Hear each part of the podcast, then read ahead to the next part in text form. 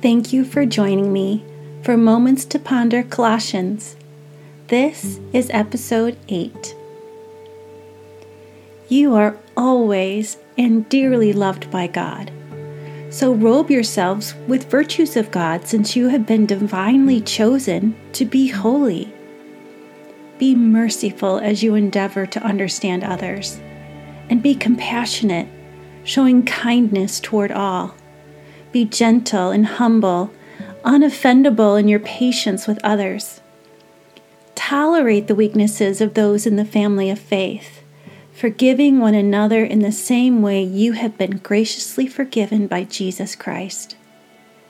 If you find fault with someone, release this same gift of forgiveness to them. For love is supreme and must flow through each of these virtues love becomes the mark of true maturity.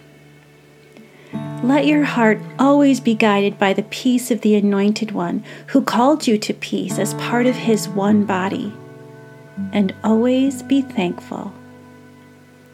Let the Word of Christ live in you richly, flooding you with all wisdom.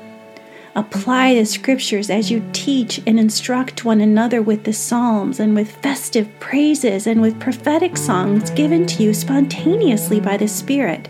So sing to God with all your hearts.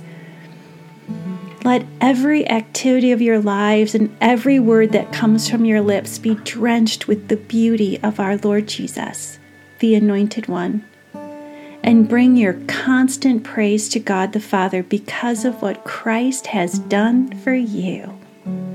Colossians 3 12 through 17.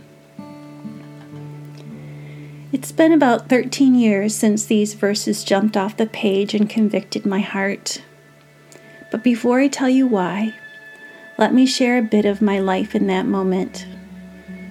13 years ago, I was serving in full time youth ministry halfway through my master's program.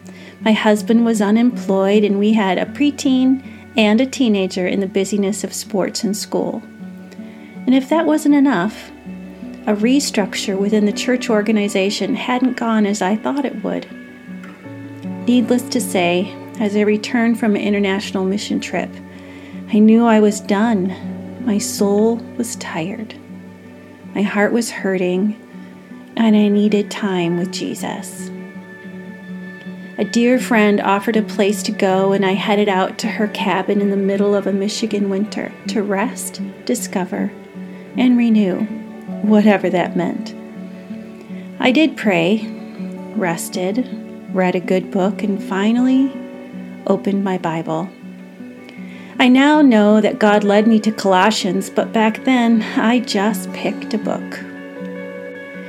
In the New International Version, I read, Therefore, as God's chosen people, holy and dearly loved, clothe yourselves with compassion, kindness, humility, gentleness, and patience. Bear with each other and forgive whatever grievances you may have against one another. Forgive as the Lord forgave you. I had to stop and reread that sentence bear with each other, and forgive whatever grievances you may have against one another. As I stared at the verse, it was as if a spotlight came on in my mind and illuminated a moment years earlier. To be honest, I didn't even realize I was carrying unforgiveness, and in fact, the moment wasn't the problem. It was the lie that took root in my heart because of that moment. The unforgiveness fed a fear I didn't have a name for until then, but I could see all the ways that the lie had affected me. I wanted peace. It was why I had come to this cabin in the woods. I wanted the peace of Christ to rule in my heart. Right there, I kneeled before the fire and came clean.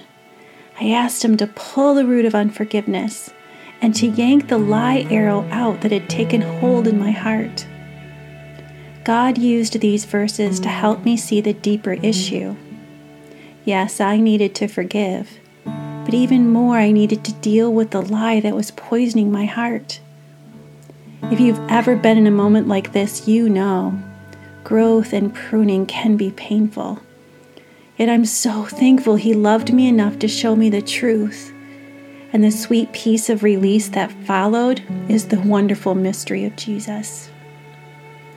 Since Paul's letter says so much about who we are in Christ, I spent the next few hours writing the truth about who I am in Christ. Have you ever done that? Literally made a list of all the things that are true about you because of Jesus?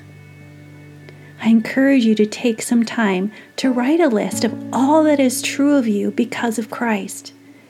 Use it to come against any lie that doesn't agree with His truth.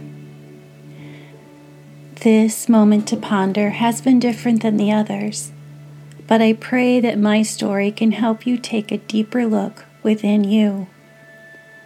I know forgiveness can be a hard, painful process, but I need to ask is it difficult for you to forgive someone who has wronged you a little when God has forgiven you so much? Paul tells us how to do this right here in these verses. If we're to have compassion, kindness, patience, mercy, it has to flow out of love. Because of his love for us and in us, we can forgive. We wear the virtuous robes because of Jesus. And as we learn to love well, the virtues grow. In the Passion Translation, it says, Love is the mark of true maturity. We grow in maturity as we acknowledge the areas where lie arrows live or roots of unforgiveness grow. And we look to His Word to flood us with wisdom and help us apply these scriptures. And when we do, we experience a renewed heart that loves differently. As you ponder these verses and my story, search your heart and ask yourself hard questions about forgiveness. And may you never forget that you are always and dearly loved by God. Let every activity of your lives and every word that comes from your lips be drenched with the beauty of our Lord Jesus, the Anointed One. Amen.